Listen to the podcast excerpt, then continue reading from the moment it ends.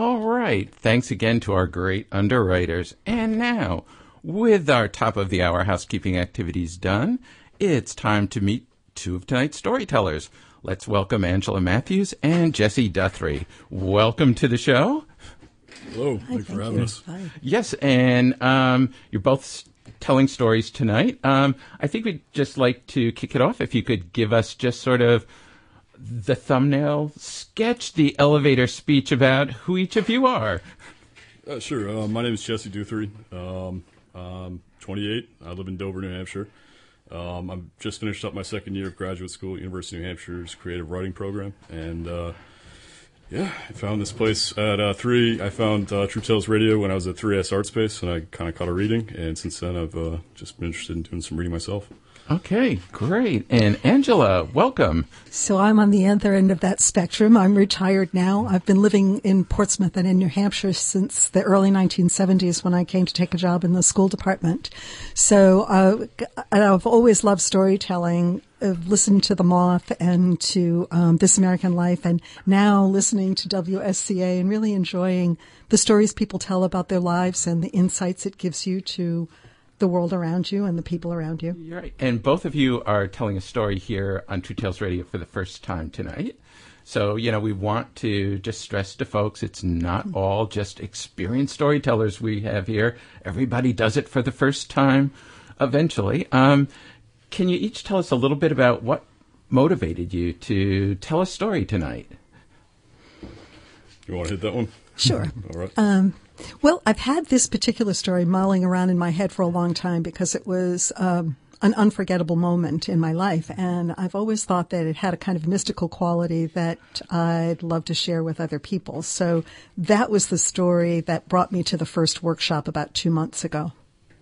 Yeah. And Jesse. Yeah, so I finished up my coursework for my um, my MFA, the Masters in Fine Art and Writing, and um, I went to a reading uh, series at 3S, and I saw people not really reading off scripts or essays.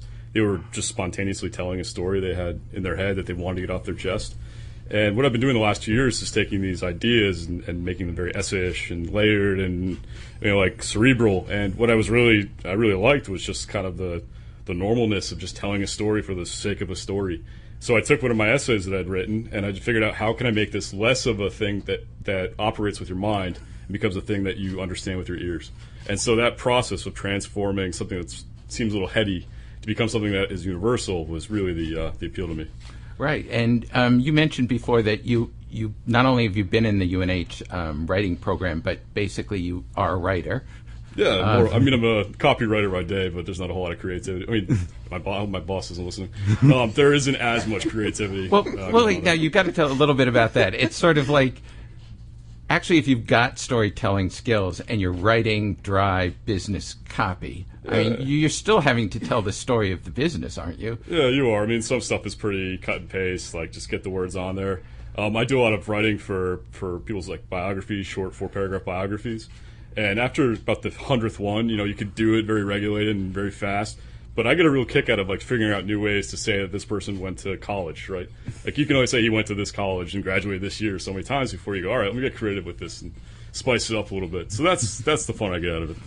Throw a little fiction into their lives, but No, uh, no, no, no. I don't want to be held accountable. oh yes, always with the accountability. But you did, Jesse, say that. Um, you, do you find it easier to write or to tell stories? Oh, right. Definitely. Um, this story that I wrote, it came to me probably in the night where I was just sitting, you know, came home, I had a few beers and just sat down and wrote it. And I came and I, I, you know, obviously revised it for class, but I came here to the workshop a few weeks ago and I, I realized that I learned more just standing up on that stage for five minutes.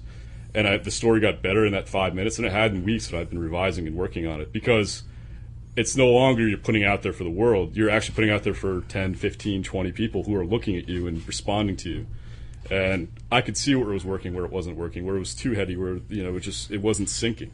And when you're writing, I mean, you have a sense of that, but you don't get the full grasp of it of your reader, not until the words are out there. Right, right. Now, Angela, you began your career in the classroom, and I imagine that, well, a teacher's got to tell a good story. Um, do you have any storytelling recollections from your first days in the classroom? Oh, goodness, that was a while back. Uh, I do remember enjoying very much working with kindergarten, first, and second graders, and you do have to be able to keep their attention. And uh, I loved it, had a great time.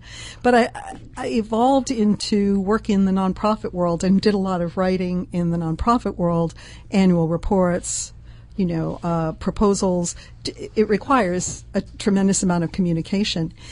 And uh, recent, more recently, have worked as a worship associate at South Church or volunteered and was on the worship associate team. So had an opportunity to do some storytelling as part of sermons that I wrote or as part of uh, the beginning of the worship service where the worship associate stands up and shares something about what's going to happen in this um, in this Sunday at church. And so th- all of that has evolved and kind of woven together. Uh, the storylines kind of float in and out of us, I think, and become part of material for other purposes. You know, the our lives and and who we are become part of the material that we communicate all, all the time. Um, my story is going to be very much a a written and read story. You know, I really appreciate Jesse's jumping in and trying to tell the story not from the written word, which is very different than the storytelling approach.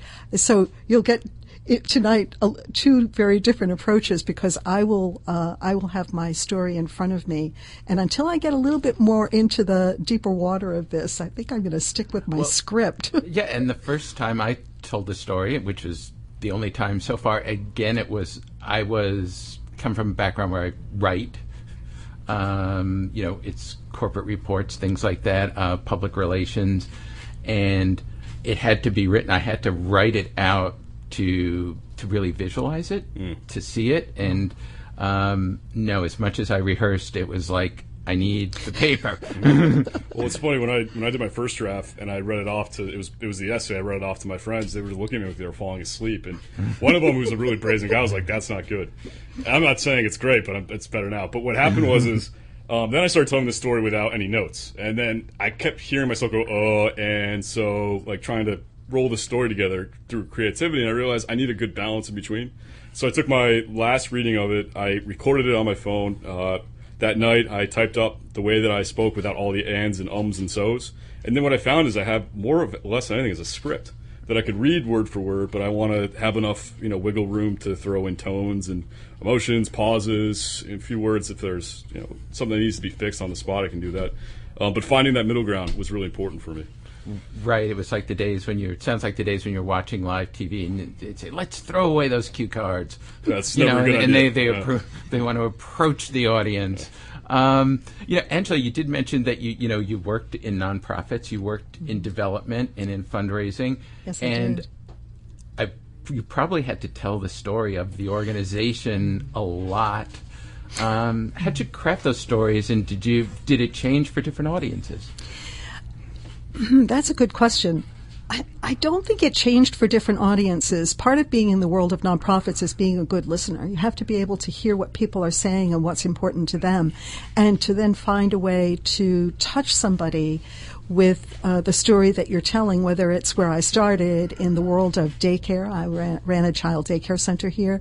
Uh, I raised funds for um, the charitable foundation in Portsmouth, at, which did had many purposes, and uh, higher education scholarship. My fun, last gig was probably the most fun. I worked on Star Island for oh, six wow. years. Yeah, that was great.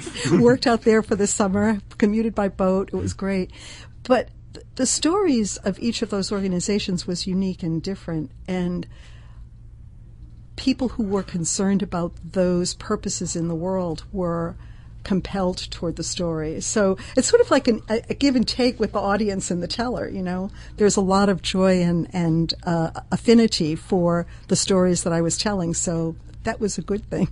Right, and you know, and I will admit here, I've been to everyone's LinkedIn sites, so it you know to get a little background. And these days, everyone has some great websites. Um, Jesse, you helped co-found an online journal that focused on criminal justice issues when you were in um, Connecticut. Tell us a little bit about that experience and how did it, telling other people's real life stories shape your desire to tell your own stories? Man, you really went heavy into that LinkedIn profile, huh? Oh, I that go. That wasn't a casual glance. That was. Oh, I uh, go. It's the. Um, well, you know, if I come loaded for bear with the questions, it avoids the 10 minutes in going, look, we got 10 minutes to fill. You ask the questions. No, Um, I, I, admire the, de- I admire the dedication. I'm, uh, you know, I'm getting some a lot more respect. You guys are on the ground. Um, yeah, so I, I went to Central Connecticut State University to round out my bachelor's degree in English and writing, and uh, my I think it was after my first semester. There was a nonprofit there called the Institute for Municipal and Regional Policy, which sounds like a mouthful, but really they are in charge of helping create legislation in the state. Um, so they had an office on campus. They wanted to do something involved with the students. So the creating the head of the creating writing department reached out to me and other students said, "Hey, you know these guys have a little bit of money. They want to do something. Are you guys interested?" We said yes. We created this publication called Release News. Um, what to say about it? We covered social justice, uh, criminal justice issues throughout the state. So we started with recidivism. We went on to racial profiling, um, children with incarcerated parents, all these kind of things. Women um, who are pregnant inside of women's correctional facilities, and we went throughout the state. We were in Hartford, New Haven, Bridgeport, um, and all the small towns in between, Chester, and interviewed people, got their stories, what the problem was, where legislation could help. Maybe we did interviews with national experts on the topics. And we, I was there for about two years. Uh, we covered about, well, I was there, I think, 16 different topics. And eh, it, was a, it was a really good experience to learn how to write and to actually talk to people who knew a lot more about something than I did. I can, I can write about myself, but writing about the prison system or writing about what it's like to be incarcerated, that's something that I enjoy going out in the world and, and learning about. Right. And also on that LinkedIn site, and, you know, it's pretty extensive. I give you credit. I mean, both of you have great LinkedIn sites. Thank you. Um, it's the. It said that you um, your graduate studies focused on creative nonfiction, and most people think of creative writing when they think of it, they think of fiction. What draws you to nonfiction and real life Uh, stories and real life writing? Well, it's kind of an embarrassing story when I started at Central. That's why uh, we're here. well, I, I knew I wanted to write stories, but I'll be honest, I wasn't entirely certain the difference between nonfiction and fiction. I think I was like, I, I think I just kind of jumped and I took Okay, that is embarrassing, And then I was ahead. like, I was like, oh, and then I was like, oh, not fake, yeah, yeah. So uh, I'll try this anyway. Um, it's not. I mean, maybe I'm overselling that, but um, yeah. I, as soon as I got going on it, I really liked it. I felt like I had some stuff from the past I wanted to write about, um, some stuff that I wanted to interrogate within myself, kind of a deeper level of self understanding. And then as I read more, I went out and read guys like Philip Lopate and John McPhee and um, all the kind of like the you know E.B. White, all the classics of nonfiction writers. I just decided that you know this is something I could really get into as a way of exploring not only myself but the world around me on a much more profound way than I was seeing it back then at 20 years old. Not to say that I have any profundity, but you know. I know that word now, so that's it. Yeah, the, you know, and this is, a, you know, you're looking for your future job. You know, this is a great chance to sell yourself, to market yourself. So throw in all the big words you know. Yeah, yeah, absolutely. You know, we also like, go get my syllabus. Sorry. Okay. Uh, we do like to, you know, ask the folks we're interviewing to kind of, um, kind of go back a little bit in their lives and, you know, tell us, um, do you remember stories always playing a role in your life? And um, do you remember the first story that you remember as a child, or the first story that stuck with you as a child? It's the thing, you know, there are probably a dozen that I could name, but the one that just so you go with the thing that comes first. The one that comes first is Madeline. Um, in two straight lines, they left the house except for Madeline. I don't know why that stuck with me, but it's been it's been a story that's part of um, that I always enjoyed as a child. I liked her uniqueness and uh, her capacity to uh, be a little willing to be a little bit different and uh, and had this most amazing and wonderful personality and all of that. So that's the story that comes to mind for me. And uh, Were stories a part of growing up for you, part of your family? Um, the, the, family stories that I carry and retell myself are uh, filled with potential for some me- memoir writing. One of the things that I'm drawn to here is to start actually sitting down and writing some of the things I've been thinking about, which are stories. They're beautiful stories about people that I've known and loved, many of whom are gone, and uh, uh deserve some recognition in my life and to to leave that legacy of here's what you forgot to ask me. Mm-hmm. I'll just put it down on paper mm-hmm. and then you won't have to ask. So, um, yeah, those stories are always there. They're kind of floating in and out of consciousness every day. Something will remind you of a story that is really important to who you are or who I am. Right. Yeah. And if you do um, decide to write that memoir and you need a ghostwriter, Jesse knows big words. well, I'm so impressed. I'm so impressed by you, Jesse. Listening to your interview, I'm thinking this guy's really making so much sense. It's totally good, awesome. And uh, what you did with the uh, criminal justice system is really impressive. Thanks it's just lot. Great. Yeah. Yes, and Jesse, has stories always played a role in your life? And do you remember yeah, your first it, story that? In... Well, yeah, as, as Angela was just speaking, you said Madeline. I mean, that's such a classic, right? And I was thinking, what's the earliest story? And to me, it's not books; it's uh, movies. You know, it's mm-hmm. uh, Disney movies really stand out, and The Wizard of Oz stands out, and anything they would you know put in front of you when you're you know four or five years old. That kind of stuff. I don't really remember. I mean, the Berenstain Bears, um, that was a big one in our house.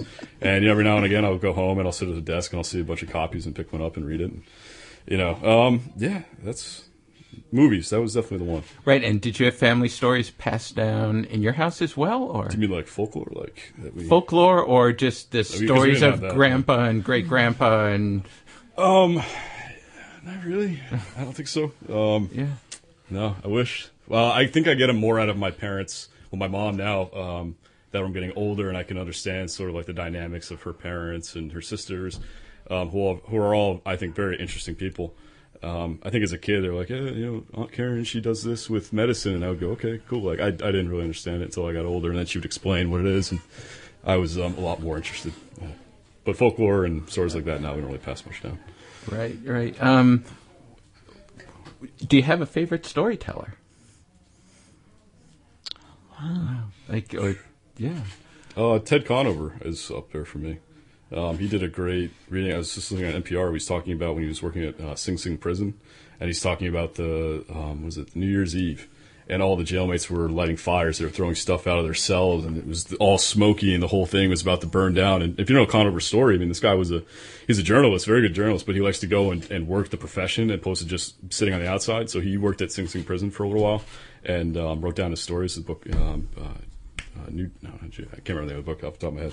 Anyway, um, that was a great story, and to me, he's a very fascinating storyteller. I love Richard Russo and also uh, Elizabeth Strout. I think they are great storytellers. I love reading their books, and uh, they're both fiction writers, but they write in such a way that brings the character's inner world to some clarity and gives some understanding of why are these people doing what they're doing? Oh, I get it. You know, um, I love them as writers. I think they're terrific. Right, and um, I know Jesse, you participated in our workshop. I did here. Yes, um, did, and did you, Angela? Yes. Yes, twice. And um, so, can you tell us a little bit about that experience? I'll go first on that. It's brief. Mm-hmm. Um, I, I actually wanted to have the chance to mention what a lovely community experience it is to come and even if you don't have a story to tell, to be part of a group of people who are working on sharing stories uh, is just it was just so interesting and I'm really drawn to it. It's been a great experience and I appreciate the fact that WSCA does this. Yeah, I would just chime in and say it's very supportive. Um, when I went up there, I was terrified, and when it was time to give me feedback, everybody was very nice and you know told me things I needed to hear, and then were very complimentary on the things that were working. Um, i think it's just instinct to be afraid of putting yourself out there when you're telling a story about yourself. You know, you're you're making yourself vulnerable. But mm-hmm. what I really liked here was just the comfort level that goes on, which is why I'm here tonight. I think. Right, right, and. so yeah, you would encourage folks to. I know we have so many listeners that go, "I have a great story, but um, I can't do this." Mm absolutely come and give it a try. I don't think you have to stand in front of the microphone and tell a broadcast story till you're ready, but coming and being in the environment and getting comfortable with it is um, just being here will help. Yeah, yeah. yeah. Sit in the back and hang out by yourself and be quiet, and you know, month by month, work your way up towards the front so you're ready to get on stage. hey, that's that's a good strategy.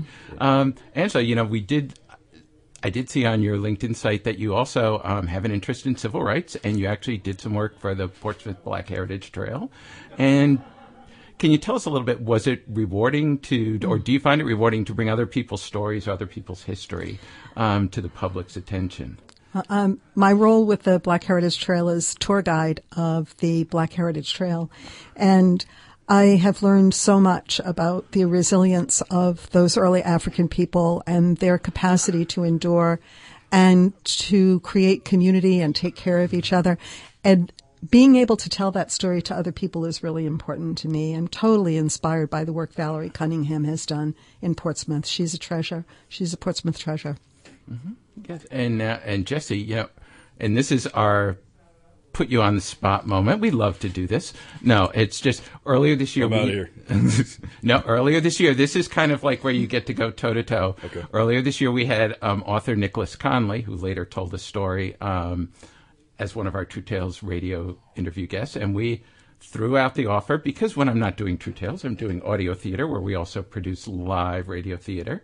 And Nicholas wrote a uh, original radio play for us. So we'll make the same offer to you. Um, if you ever, you know, want to write a live radio play for us, we will produce it.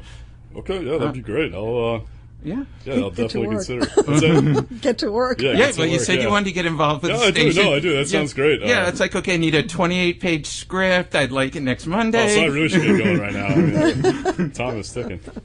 No, I would, I would love to give it a shot. That'd be great. All right, great. Yeah, well, we can. Yeah, we're definitely talking later. Excellent. Um, you know, we're getting. It's little past six thirty. We're getting close to the time where we need to switch over to um, True Tales Radio. But one last, any parting thoughts for us?